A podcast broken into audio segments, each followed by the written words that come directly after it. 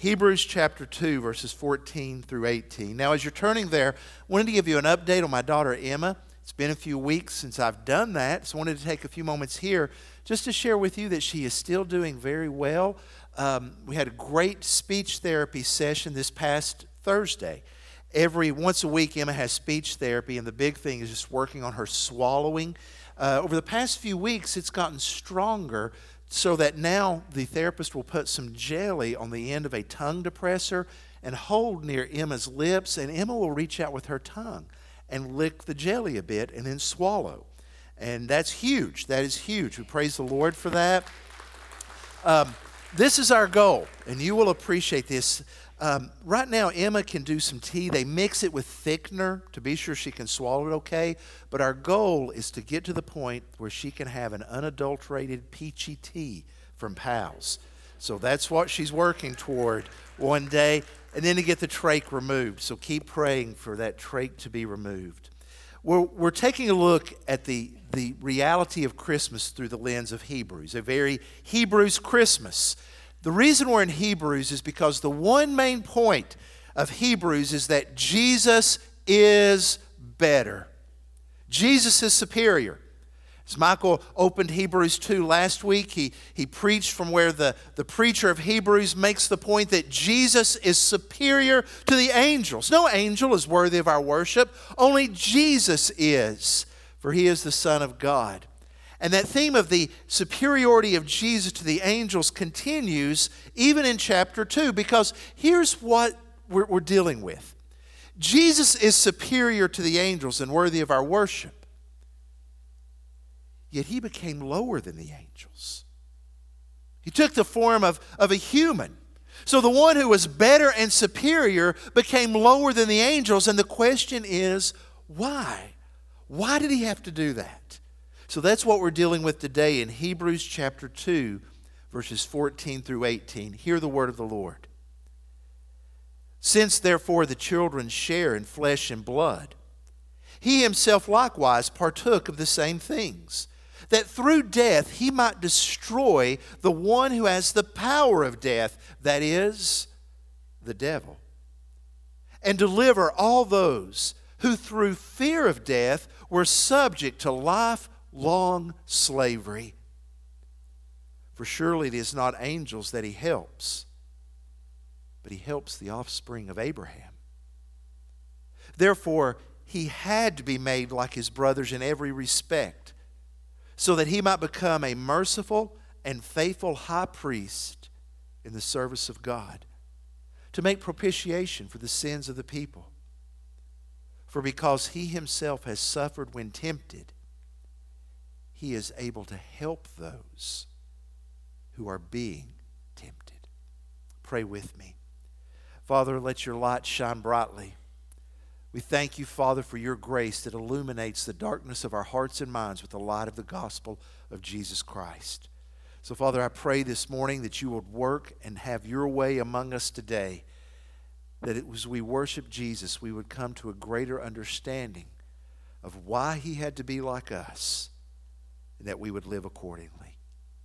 I pray this in His name and for His glory. Amen. Of course, December 25th is not far away.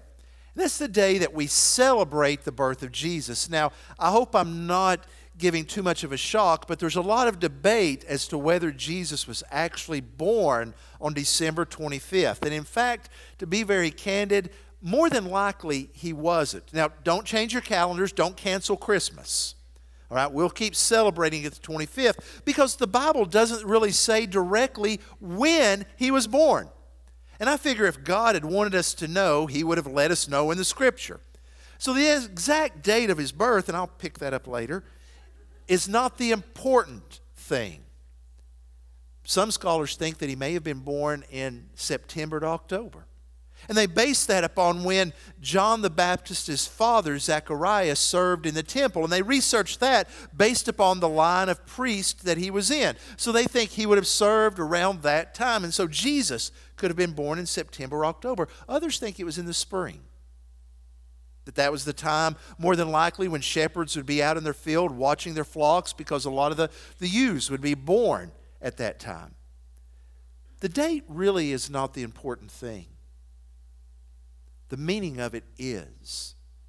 The one thing that we must agree upon, even if we disagree about the actual day of his birth, is the purpose and the truth and the importance of the incarnation. That's what we must agree upon. Now, the incarnation refers to God becoming flesh, the embodiment of Jesus in human flesh. Now, remember, Jesus, as the Son of God, has always existed. There has never been a time when Jesus was not. However, he only existed in the flesh as he was born to Mary there in that manger in the stable that night in Bethlehem. So he has not always existed in human form, but he has always existed. Paul talked about this, this in Philippians chapter 2, verse 7, when he said, He took the form of a servant, being born in the likeness of men. It wasn't that Jesus got rid of his divinity to become a man, it was that he added humanity to his divinity, being both fully God and fully man. That's the incarnation. And that is a major point of the book of Hebrews. As I stated, the book of Hebrews wants us to see that Jesus is superior to the angels, he's superior to Moses, he's superior to the Old Testament ceremonies and sacrifices, he is superior to any high priest that has ever been.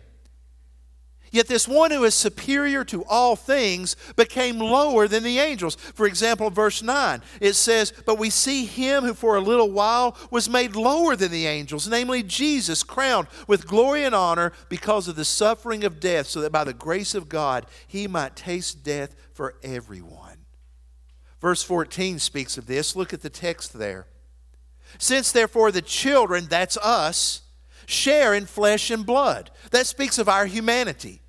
You see, the only existence that you and I know is the existence where we are limited by this flesh, by our skin, by our muscles, by our sinews, by the systems that keep us up and walking. We know the limitations and the frailties of human existence. But Jesus knew something else.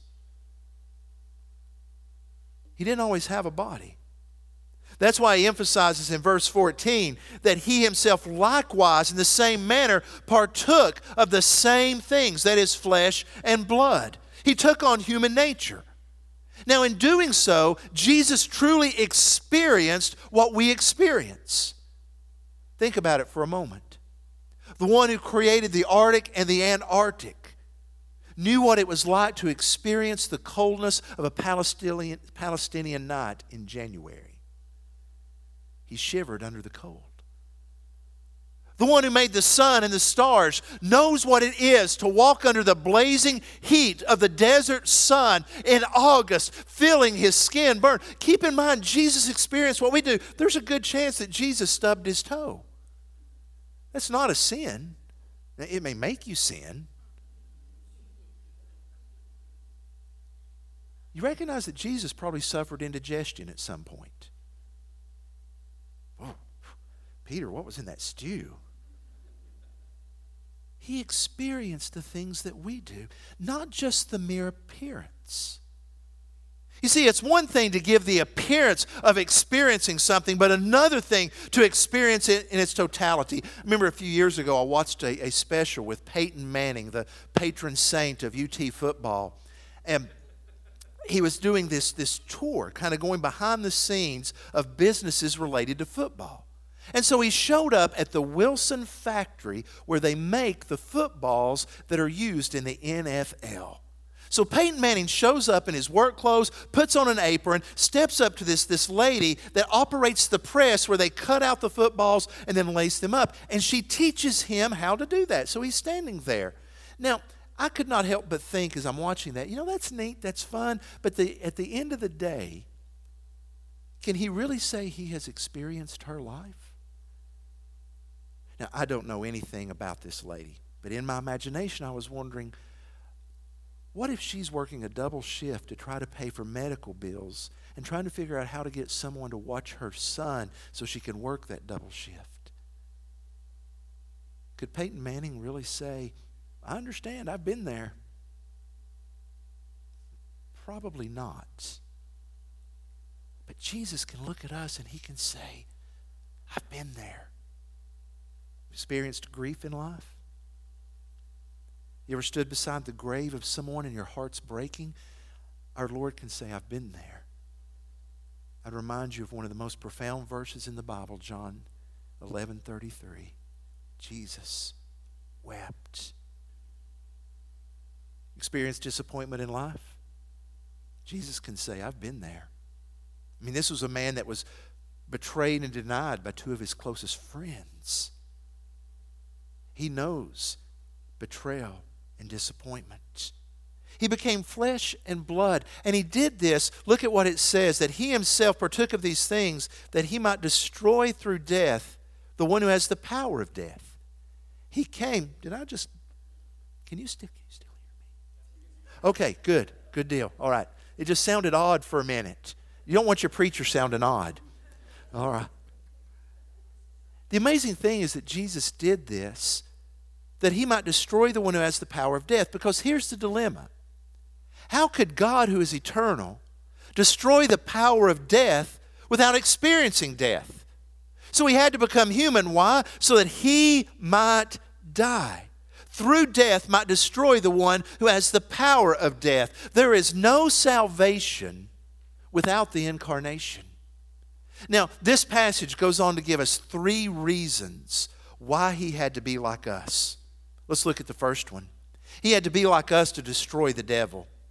Now, notice he came, then partook of the same things that through death he might destroy the one who has the power of death. Now, the devil is our enemy.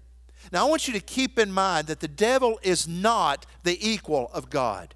God and Satan are not equals in any way. Satan was a created being, an angelic being who rebelled against God and fell. There is no fight between God and Satan for control. There is no cosmic boxing ring where Satan and God are, are duking it out to see who wins. God is sovereign, period.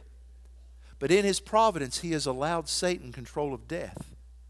Now, I don't plan, even, even present to understand God's plan in these things. But I do know that through death, Jesus came to destroy the power of Satan. Now, that's the amazing, the irony of this, the amazing irony that through death, he destroyed the one who has the power of death. It's like he took the weapon that Satan wields against us and he used it against Satan himself to say, You have no power here. Sin and death are connected. Death came into this world through sin. In fact, Paul says that the sting of death is sin. So when Jesus came and on the cross took our sins, he was removing the power of death over us. He willingly died so that death had no claim over him. It had no claim because he was sinless. Remember, the wages of sin is death. So if Jesus lived a sinless life, death had no claim on him because he was sinless. Death could not legally hold on to him. So he destroyed the power of death and the one who wields it the devil. He rendered death powerless. See, the question that we have as we wrestle with verse 14 is if he has destroyed the devil, why do we still experience death? That word destroy means to make ineffective, to render powerless. It's a destruction that, like, for example, when our minds look back on the cities destroyed by the bombings of World War II, those cities were destroyed, but yet they still existed in, in the rubble. Or think of it like this this illustration. There are two dogs at the Herod household. We have two dogs. One is a 13 year old Chihuahua, and the other is a, a, an Australian Shepherd named Lady, about six years old. Now, about a week and a half ago, the Chihuahua and the Australian Shepherd got into a kerfuffle. I don't know who said what to whom. All I know is there in our den, they got into it for some reason. When we separated them, sent them to their separate corners, our chihuahua can't put weight on one of her front legs. So I end up with the chihuahua, Tippy, wrapped in a blanket at the vet's office, sitting there thinking, Merry Christmas, Merry Christmas, Merry Christmas. Tippy had a broken paw. So Tippy has a cast on his entire front arm while the paw is being has set and healed. So he hobbles around. I have to pick him up to take him outside. Now here's the amazing thing. My wife Jody goes and picks up the chihuahua, not a peep. My son Samuel picks up the chihuahua to go outside, not a peep. I pick up the chihuahua to take the chihuahua outside, and I get and the chihuahua bites me. Now, this doesn't bother me, not because it's a chihuahua and small, because but because Tippy is 13 years old and has four teeth in his head. I feel the bite, but it doesn't hurt. Now, I like to make him think he's doing something, so I'll go, oh, oh, oh, Tippy. But it's powerless. It's biting, but no harm. Death is like a toothless chihuahua.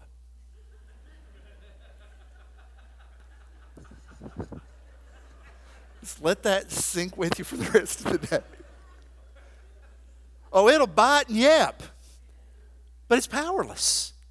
It has no hold on us. It has no effect. Why? Because Jesus has destroyed the one, rendered powerless the one who has the power of death. So, yes, we still feel it, but the bite is gone for those who are in Christ.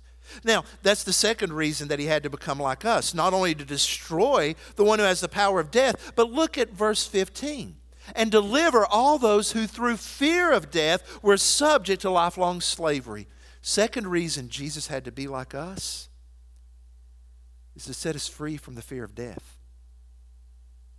You see, if he has destroyed the one who has the power of death, rendered him powerless, that means we don't have to fear death. You see, that fear of death and any fear creates a slavery. We don't like to talk about death.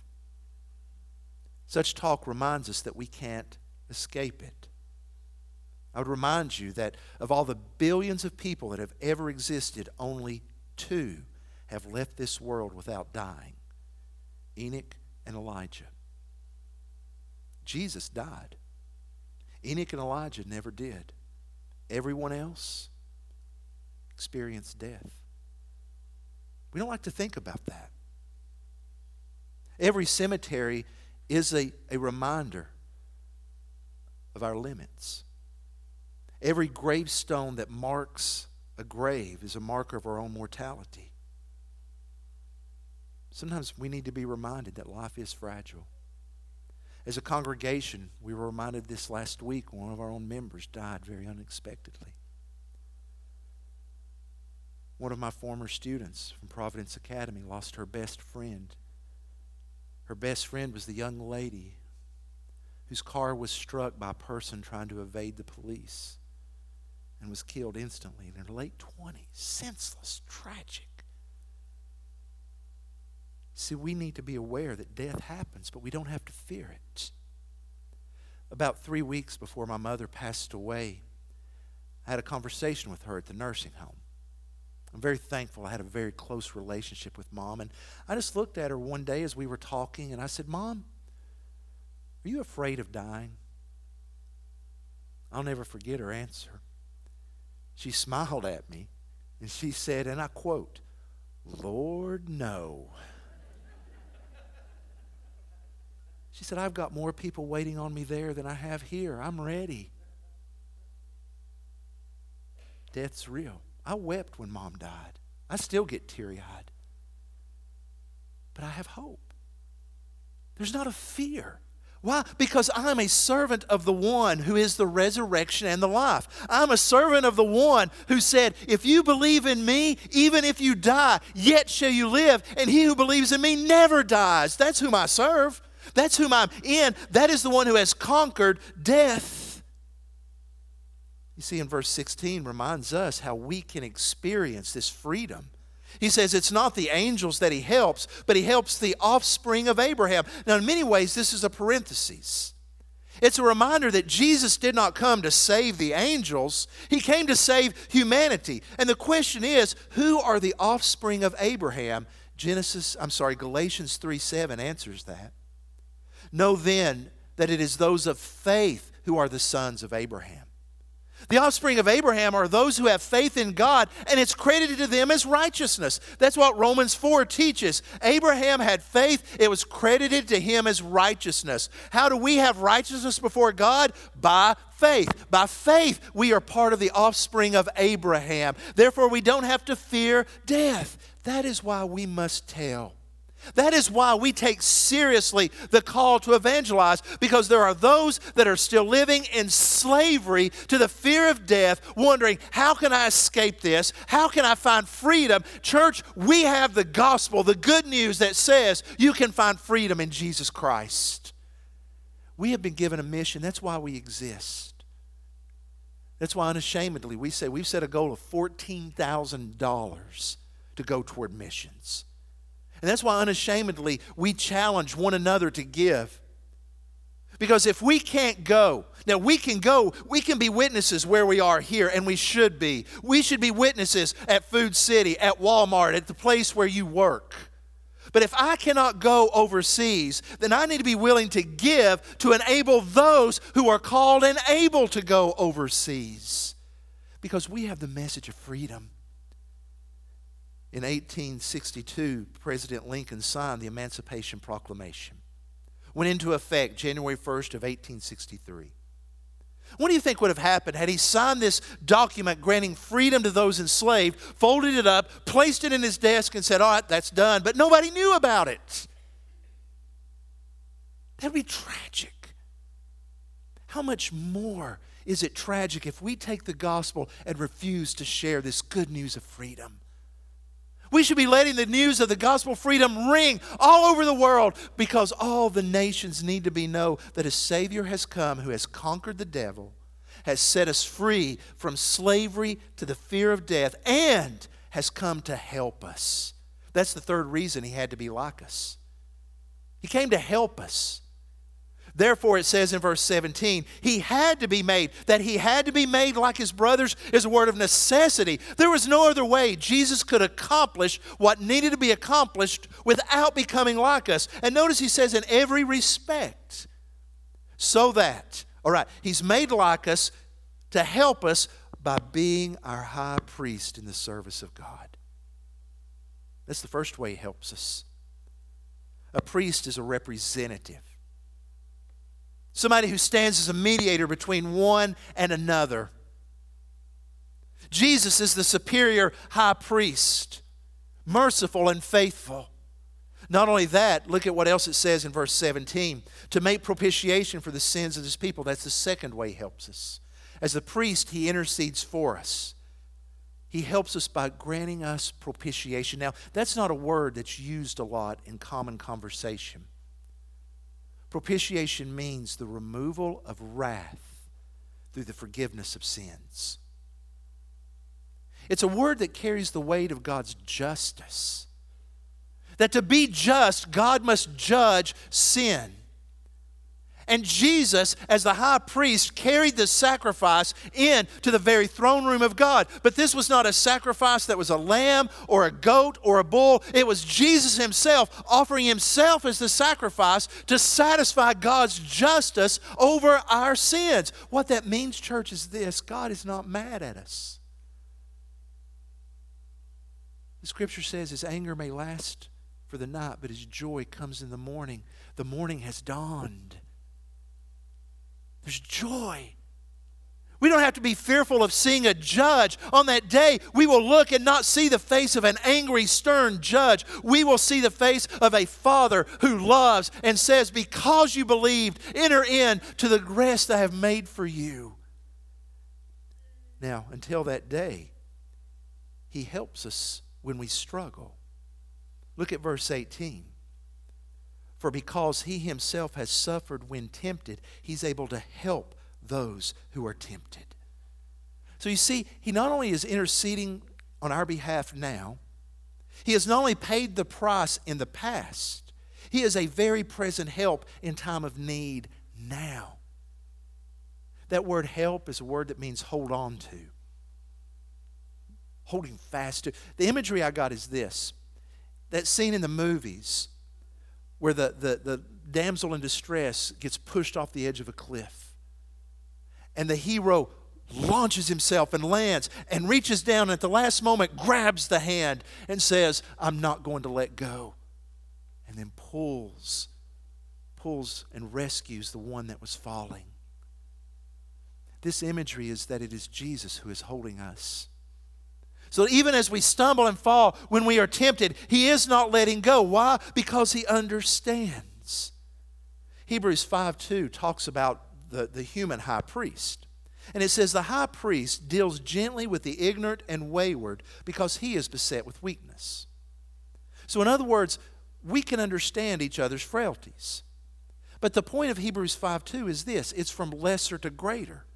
If a human high priest can understand and deal with the wayward and the ignorant, which I qualify,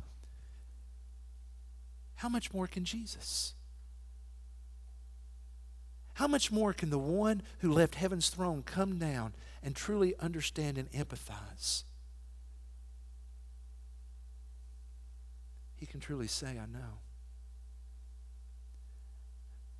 Isn't it amazing that he understands? In January of 2017, Emma had been transferred from the neurointensive care unit at the UT Med Center to, to Nova Hospital in North Knoxville to a step down floor. She was still in a coma, showing signs of coming out, but it was still a very difficult time for us. Now, across the street was an Ingles. It's where we would go you know, they had a Starbucks in there. We'd get coffee, whatever. You know, that was the place we went to regularly. And I just, for some reason, remember one morning, I'd gone over to get some coffee and pick up some stuff. And as I was going through the line, the person at the checkout was checking me out, and they did their thing. Good morning. How are you doing today? I could have said my head's on fire. They wouldn't have known. But honestly, I thought, if you really knew what was going on, what would you do? If you had any clue, if you've ever thought no one understands or cares, this verse, verse 18, says that's not true. Lord Jesus knows. And He cares. And He comes alongside us and says, I'm with you. You're not alone. That's why he had to become like us. That's the miracle of Christmas. Paul Fang is an astro I'm sorry, Jonathan Fang is an astrophysicist, a brilliant man who's a follower of Christ. He said, What is truly amazing about the Christian faith is the idea that God made the universe from quarks to galaxies, but at the same time cared enough about us to be born as a human being, to come down, to die, and be crucified in the person of Jesus, and to bring forgiveness and new life to broken people. That's why he came. That's why he had to be like us. I want to ask you, if you will, to bow your heads with me at this time. This morning, as we come to a time of invitation, I want to remind you that the kneeling benches here at the front are open, and if you want to come and just pray, you're welcome to do that. There may be a burden that is especially heavy for you right now, and you just need to come and to say, Lord, I've read this passage in Hebrews, and you are a faithful high priest who is here to help. Help me, Lord. For others, you may want someone to pray with you, and I'm here and I'll be glad to do that. There may be some here that have heard the idea of righteousness by faith. And that struck you in the heart. Because you've been thinking, I have to work, I have to earn my salvation, and I, I feel like a failure, I feel guilt and you want to know more about what it means to be saved by grace through faith, I will be glad to talk with you. If you come forward asking about that, I'll ask you just to have a seat. And after the service is done, we'll talk it in, in depth about following Christ. But if nothing else this morning, will you just rejoice that He became like us? We don't have to fear death, we don't have to be in slavery to it. And we have help Heavenly Father, thank you so much. Thank you. Thank you, thank you, thank you that Jesus became like us. That he represents us before you as one who can truly say, I understand. Thank you, Father. May you be glorified as we give thanks to you in Jesus' name. Amen.